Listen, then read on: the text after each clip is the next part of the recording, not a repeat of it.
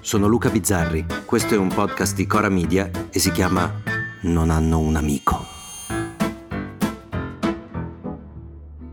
La pandemia di Covid, della quale i nostri pronipoti leggeranno sui libri di scuola, verrà descritta come una tragedia e nella tragedia manca una cosa fondamentale, la speranza, il lieto fine.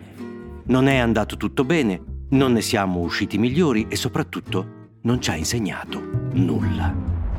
Ci sono stati vari aspetti della disumanità che il Covid ha sottolineato e alcuni erano più evidenziati di altri.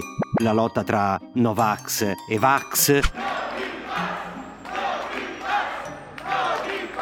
tra aperturisti e coprifuochisti. Un'eventuale chiusura totale sarebbe il fallimento. Chiudiamo però negozi, bar, pub, ristoranti tra chi usava, credo di averlo fatto anch'io, il meraviglioso ossimoro credo nella scienza, mentre la scienza ci dimostrava di essere scienza, cioè di poter sbagliare, a volte imparare dai propri errori, e chi invece credeva ai complotti, ai microchip, allo sterminio di massa col cacchino. C'è sempre quelli che non si cacchinano.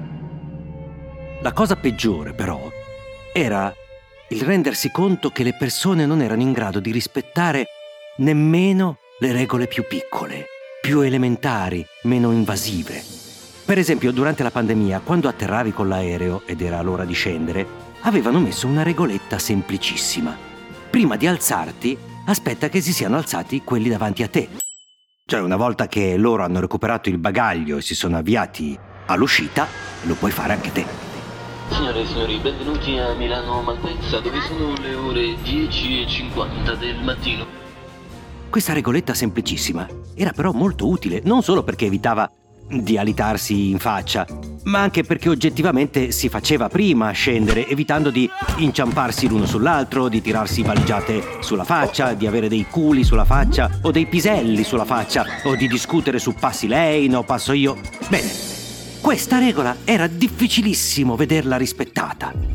Farla rispettare lo dovevano dire 70 volte e comunque c'era sempre qualcuno che aveva una necessità superiore per la quale si sentiva autorizzato a infrangerla. E io ogni volta mi chiedevo, ma perché siamo così stupidi? Perché non riusciamo a rispettare una regola che ci favorisce tutti, che oggettivamente ci fa risparmiare del tempo? Una regola che capirebbero anche un branco di macachi. Naturalmente ora la regola non c'è più e si è ritornati a metterci ora a scendere, ad avere dei culi sulla faccia, si è ritornati a mi faccia passare, ma guardi che c'è il signore, stia attento, al casino dei sottomacachi. In più, adesso c'è una geniale idea.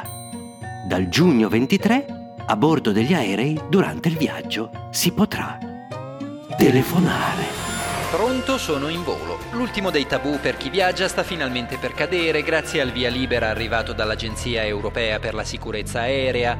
La tenerezza che fanno questi tentativi di trattarci come se fossimo persone civili. Chi ha suggerito questa nuova regola evidentemente non è mai stato su un treno dove già si può telefonare ed è un incubo. Gente che parla dei cazzi suoi a voce altissima manager che non vedono l'ora di farti ascoltare le cose interessantissime che dicono ai loro colleghi o alle loro segretarie, con la penosa invenzione in più sui treni dell'aria silenzio, in cui ogni 3x2 uno parla e un altro gli ricorda che si chiama silenzio perché la lingua dovrebbe infilarsela dove non batte il sole, e via discussioni e liti e ciao silenzio. E pensare che sui treni un po' di spazio c'è. Voi ve li immaginate?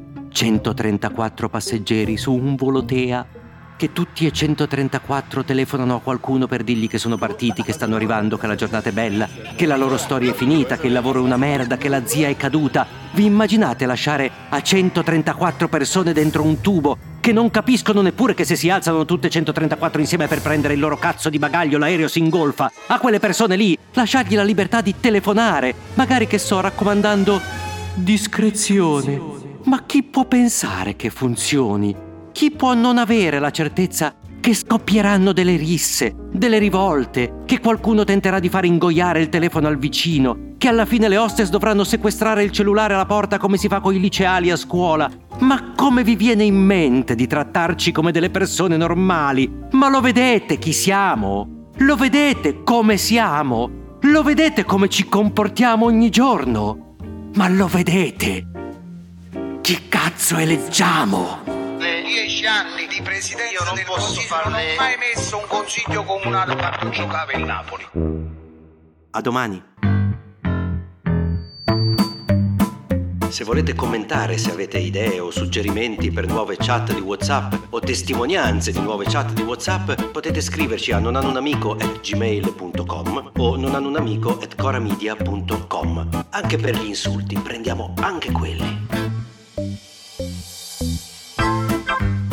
Non hanno un amico è un podcast di Cora Media scritto da Luca Bizzarri con Ugo Ripamonti. La cura editoriale è di Francesca Milano. La post-produzione e il sound design sono di Filippo Mainardi. La supervisione del suono e della musica è di Luca Micheli. Il producer è Alex Peverengo. Le fonti degli inserti audio sono indicate nella sinossi.